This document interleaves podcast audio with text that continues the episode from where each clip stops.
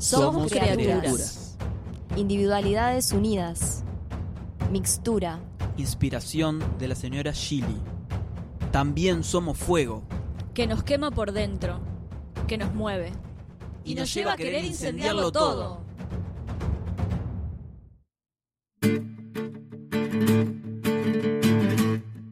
Abajo los muros es un espacio que se propone visibilizar las formas en que se manifiesta el especismo y su naturalización en el cotidiano, así como dar difusión a manifestaciones, proyectos y colectivos que luchan por la liberación animal. Otra granja, otro psiquiátrico, otro cubículo sin ventanas para ver el sol, otra tienda de cachorros, miles de vidas en estado de destrucción, miles de formas de naturalizar la agresión, otro CIES en proceso. Quienes accionan de manera directa en el movimiento por la liberación animal, al igual que todos aquellos que pretenden o han pretendido un cambio sustancial en la dinámica social, han sufrido la persecución y el encierro. Dentro de las jaulas, liberación animal y encarcelamiento. Miles de formas de naturalizar la agresión, otra prisión, otra prisión.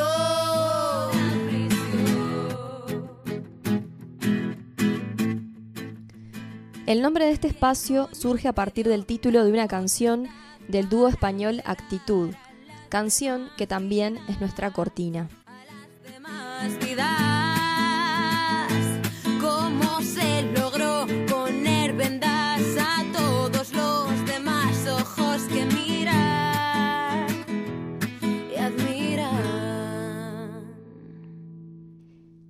El muro funciona como metáfora de lo que separa, lo que encierra, de todo aquello que restringe las libertades de cualquier animal. Agrietar esos muros hasta destruirlos es parte de la propuesta de este espacio. Aún es necesario hacer explícitas las prácticas especistas como lo que son, violencias sobre los cuerpos y la persona de los animales. Porque cuando más hay que cuestionarse, es cuando las cosas se nos presentan como dadas, como obvias, cuando se nos imponen determinadas costumbres en nombre de lo natural, lo normal, lo sano, lo productivo, lo rentable y otras verdades aparentemente incuestionables. Y si bien estas violencias son históricas y hasta ancestrales en algunos casos, actualmente están enmarcadas en un sistema patriarcal y capitalista. Y esto no es menor a la hora de entender y contextualizar las prácticas especistas que queremos abolir.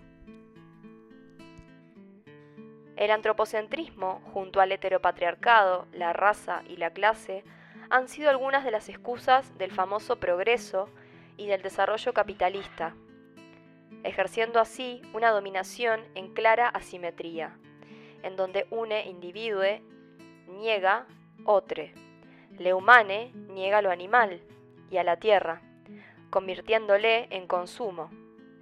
El hombre niega a la mujer, convirtiéndola en lo otro. El blanco niega al negro, convirtiéndolo en la bestia. La cerda punk, ensayos desde un feminismo gordo, lésbico, anticapitalista y antiespecista. Este es un espacio antiespecista, por lo cual parece necesario explicar el significado de un concepto que no para todos es claro. El término especismo fue acuñado por el psicólogo y filósofo Richard Ryder en 1970 para referirse a este tipo de trato diferencial o discriminatorio hacia los animales no humanos. El término fue posteriormente popularizado por el filósofo Peter Singer en su libro Liberación Animal, publicado en 1975. Podemos definirlo como la consideración o trato desventajoso de algunos individuos basado en el hecho de que no pertenecen a cierta especie. Por ejemplo, algunos animales son sometidos a prácticas dañinas para satisfacer el deseo humano. Por ejemplo, de alimentación, vestimenta, experimentación, entretenimiento, etc. Otra forma de especismo es aquella que resulta cuando especies más cercanas al humano, por ejemplo los perros o gatos, gozan de una consideración mayor que el resto de los animales, fundamentalmente en comparación con aquellos que denominamos animales de producción, las vacas, cerdos, gallinas, ovejas, peces, etc.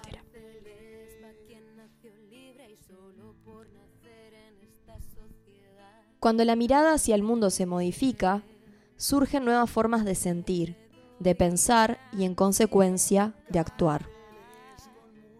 En este sentido, sobrevuela el concepto del filósofo irlandés John Holloway, quien presenta la noción de grieta.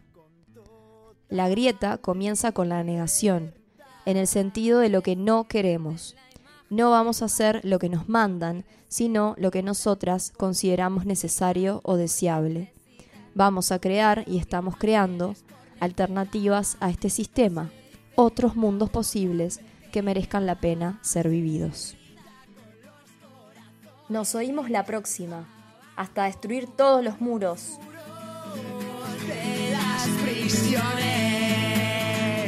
No se dice con la boca pequeña, se grita con los corazones. Abajo los muros.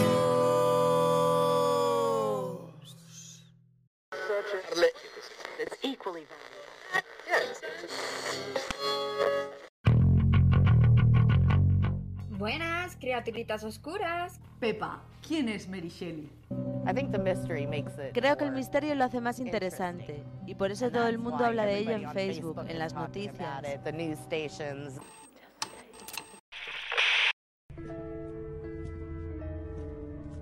Soy Andrea Arismendi y voy a leer poemas de mi último libro titulado Guerra. Cuando te conocí, dicen, hubo un terremoto que descompuso el último sismógrafo sano en algún remoto lugar del Pacífico. Cuando te conocí aquel día, dicen que vieron átomos sobre átomos destellando, vueltos corriente en el río, fluyendo hacia los rápidos, quebrando con furia las rocas que buscan desesperadas el oxígeno en la superficie. Dicen que ese día pudo ser que le cortaran las alas a las mariposas que por primera vez emprendían el vuelo al otro lado del mundo. Puede ser que el cisne se haya ahogado en la espiral que imprime su pico en el gris abisal cristal de la fuente. Dicen que nos perdimos en un sueño idéntico al del tigre que aprisiona el cuello del otro tigre, que aprisiona el cuello del otro tigre, que aprisiona el cuello del otro tigre, que aprisiona.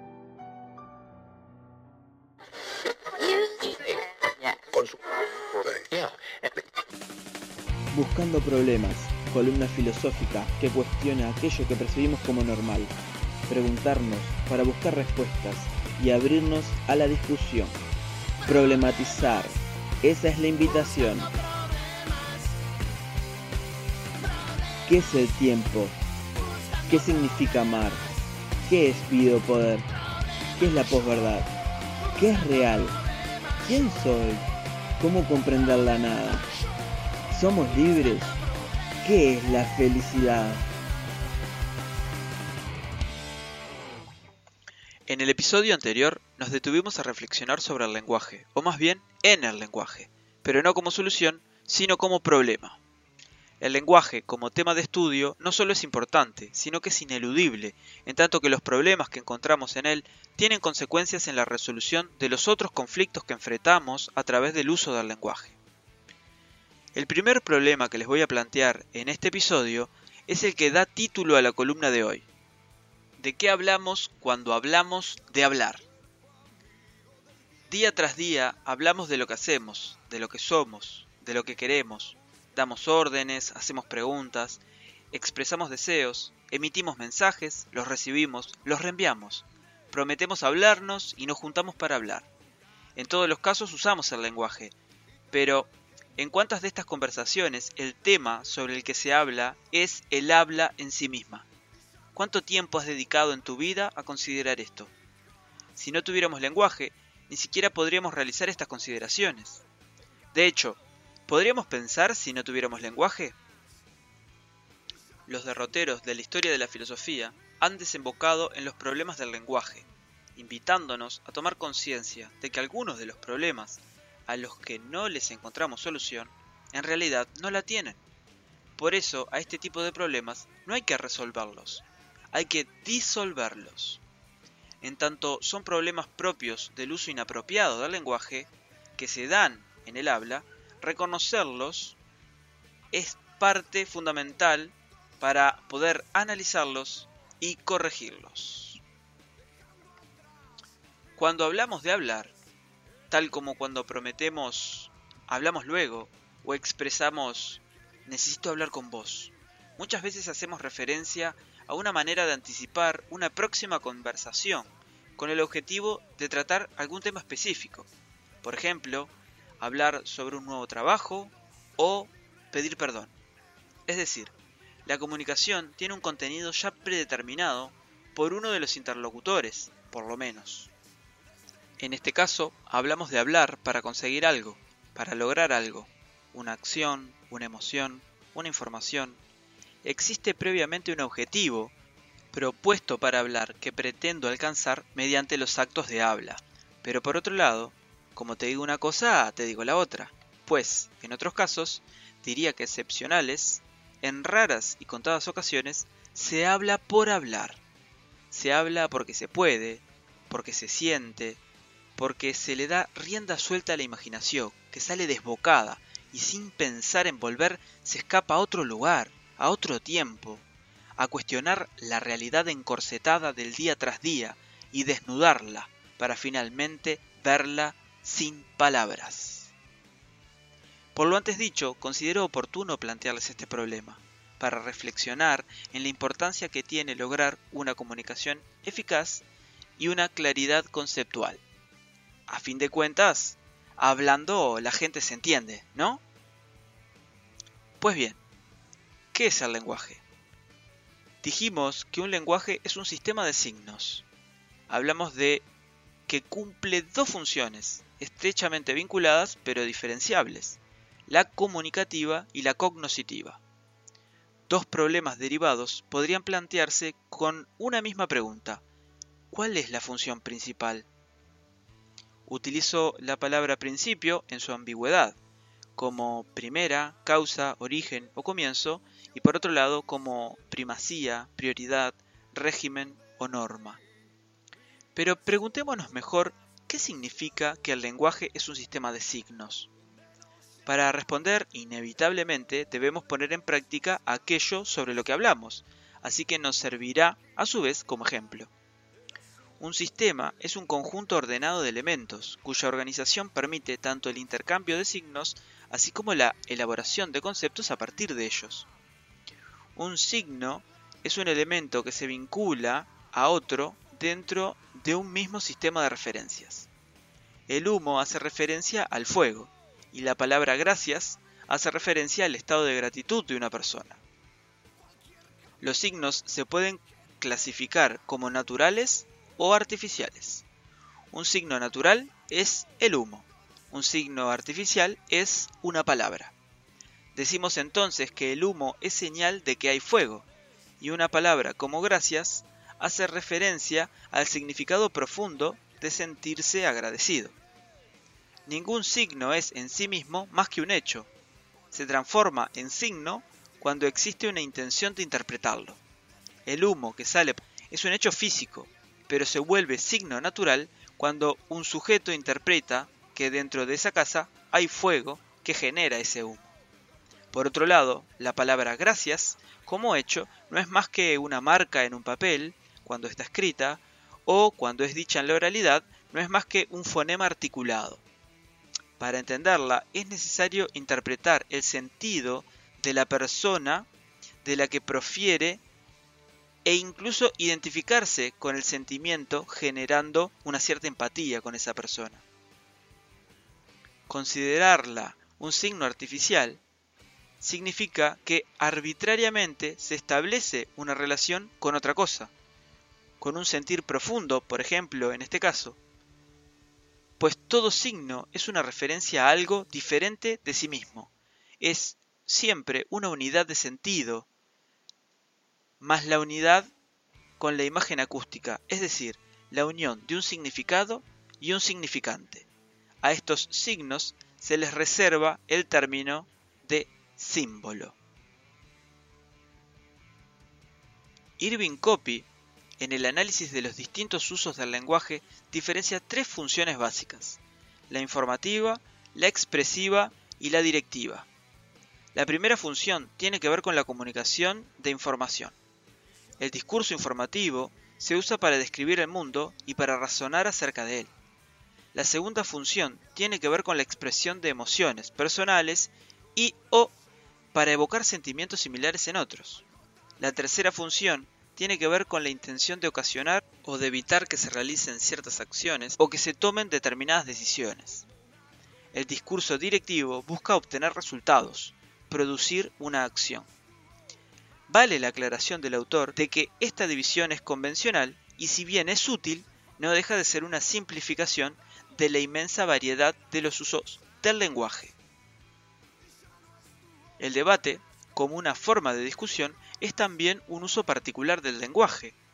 Puede enmarcarse en la última de las funciones antes mencionadas, siempre y cuando el discurso directivo sea fundamentado, es decir, una orden no es por sí misma sola un elemento relevante en una discusión crítica. Pero si esta orden está fundamentada con razones, se puede interpretar que la misma se presenta como la conclusión de un argumento de un crítico razonable que busca defender un punto de vista y que busca provocar una acción o decisión a través de razones, por ende, en búsqueda de un acuerdo con el interlocutor, cuando hay intención de resolver un conflicto. Vale aclarar que la función informativa y la función expresiva también entran en juego cuando hablamos de un debate, puesto que los argumentos requieren de informaciones, a su vez, como también tienen un lugar de relevancia siempre y cuando estén acompañadas de razones, las emociones. Un debate es un tipo de discusión crítica, una forma de argumentación oral, en la que hay una interacción regulada entre partes que intentan esclarecer un tema de discusión intercambiando razones. Ginobart ya lo hizo. Estos autores plantean una diferencia fundamental entre los objetivos que puede tener un debate como forma de discusión. Por un lado, la competencia, que tiene como ventaja la exigencia de medirse con otro para así vencerlo y la consecuente preparación y dedicación que amerita, pero tiene la desventaja de que el mentado intercambio de razones termine siendo menos una resolución de conflicto y más un enfrentamiento de egos. Por otro lado, la cooperación, que tiene la ventaja de buscar la resolución de un conflicto respecto al punto de vista en cuestión, considerando al otro menos como un enemigo y más como un aliado. Creo que si entendemos esto, estaríamos mejor preparados para aventurarnos a discutir con otras personas sobre temas tan controversiales como urgentes. Actualmente hay una diferencia de opinión que lleva a muchas personas a entrar en conflicto. ¿Hay que vacunarse o no? Ante este problema parecen haber dos bandos opuestos e irreconciliables que basan la defensa de su posición a partir del ataque al bando contrario, lo que constituye una falacia ad hominem. Por un lado, acusan de ignorantes a aquellos que quieren vacunarse porque no toman conciencia de que las vacunas son la clave del plan de control social que se inauguró con la pandemia. Y por otro lado, los defensores de la vacunación masiva, con el objetivo de generar la inmunidad de rebaño, tildan de irresponsables a todos aquellos que se niegan a vacunarse, haciendo recaer sobre ellos una fuerte presión social. A fin de cuentas, parece más una batalla ideológica que una discusión racional. El entorpecimiento de la discusión no se da tanto por la falta de apelación apropiada a una autoridad o por la invalidez de los argumentos, sino por la falta del hábito de sostener discusiones argumentativas. Aclaremos un poco los términos. ¿Qué es una argumentación? En palabras de Van Emeren, la argumentación es una actividad verbal, social y racional orientada a convencer a un crítico razonable de la aceptabilidad de un punto de vista, mediante la presentación de una constelación de proposiciones que justifiquen o refuten la proposición expresada en ese punto de vista. Teniendo esto en mente, podemos afirmar que un debate, como forma de resolución de conflictos, es el intercambio regulado de razones, con la intención de convencer, no de persuadir. La persuasión no requiere de un argumento válido, pues una falacia le basta. Ni requiere de un crítico razonable, sino más bien que cuanto menos crítica sea una persona, más fácil de persuadir será.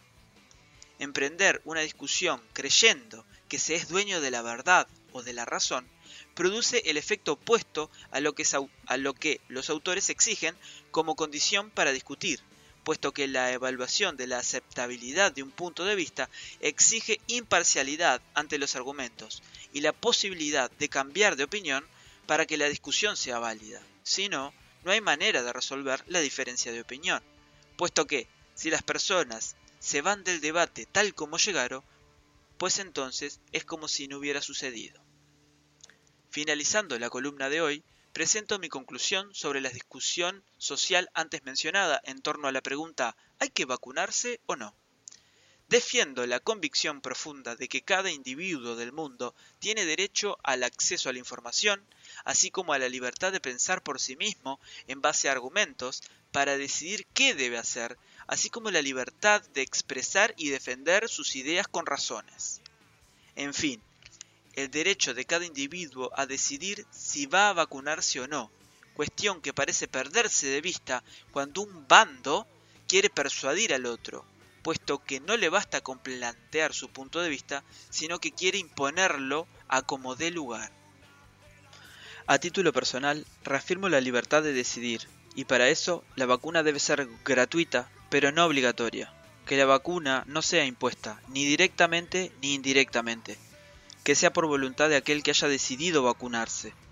Así se favorece la resolución de conflictos a través del hábito de debatir, usando y siendo lenguaje, propiciando el intercambio de razones, usando estructuras de discusión válidas, y así se promueve la autonomía individual en vez de la sumisión a órdenes que se imponen y claro, se evitan más engaños.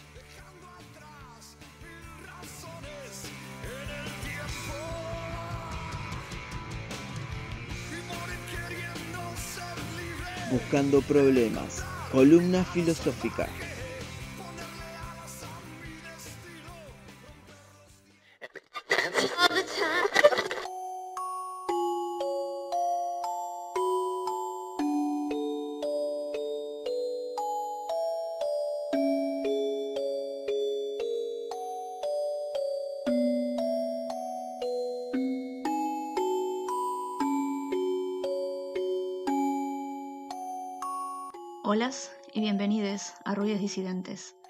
Un espacio dedicado a la música desde la comunidad LGTB y los feminismos.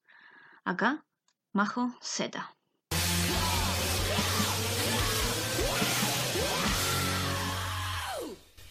En este episodio, Actitud María Marta y un especial homenaje a su disco debut.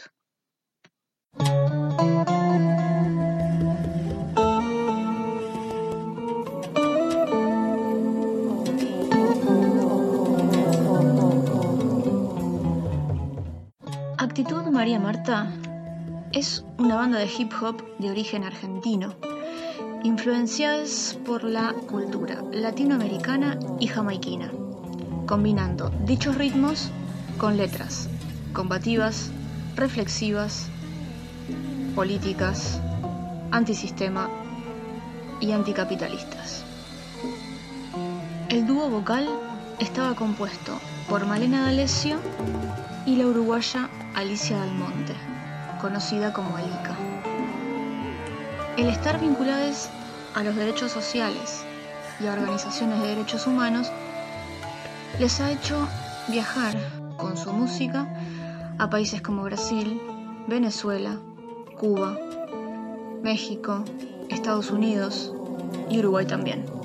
Su emblemático disco debut, Acorralar a la Bestia, fue editado en 1996 y lo compartiremos completo en la playlist de nuestro canal de YouTube. El segundo disco reúne canciones grabadas del 2000 al 2003, año donde comienzan a producirse cambios en la banda. Alika se retira, encarando un nuevo proyecto, y a Malena se le suman variadas rimadoras y compositoras que irán fluctuando con el correr de los años. En 2008 sale su tercer disco llamado Con Perfume Revolución, hasta que en 2013 vuelven a consolidarse en las voces, con Malena, Karen Pastrana, Ivonne Guzmán y Virginia Márquez. El cierre, la tercera canción de Acorralar a la Bestia. Nos vamos con La Base Milagrosa. Chao.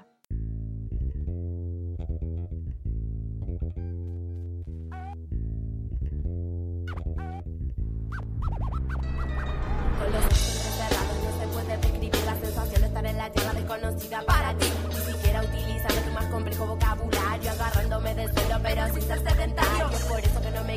Y mira lo que te traigo porque el sonido que llega a tu oído es un zumbido molesto. No necesitas de ese alimento, es inútil que emplees para esto tu inteligencia tampoco te separes de la voz de tu conciencia. Tú tienes la ciencia para que encuentres la luz y si no sigues este camino, yo no sé dónde estás tú, apartado, alejado, muy lejos del acertado. Escucha lo que te digo porque no estoy nada enojada. Estoy mojada porque no puedo parar de saltar y no me seco ni me detengo porque tengo que respetar a la base milagrosa, todopoderosa. Soy una religiosa y no me importa otra cosa que alabar constantemente en forma permanente a los golpes que golpean y se estrellan contra mi frente. Nacido de una raza que no es de ningún color, pero siento solo cuando se acercan caminando. No para el hecho de haber sido mal inseminados,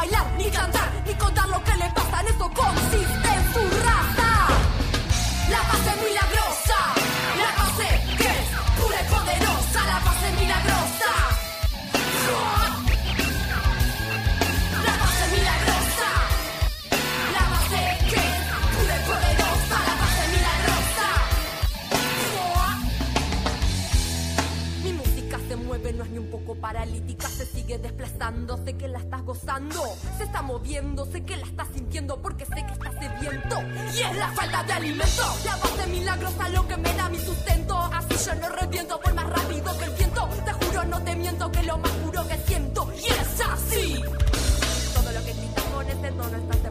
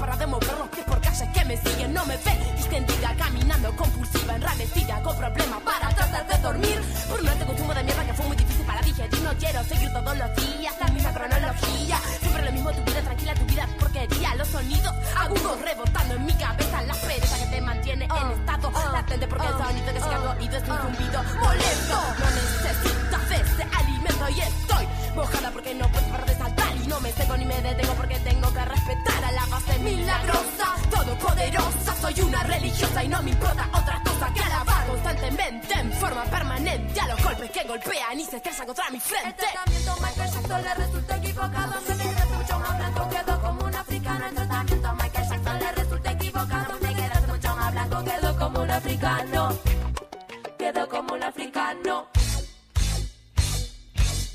Africano, la base milagrosa,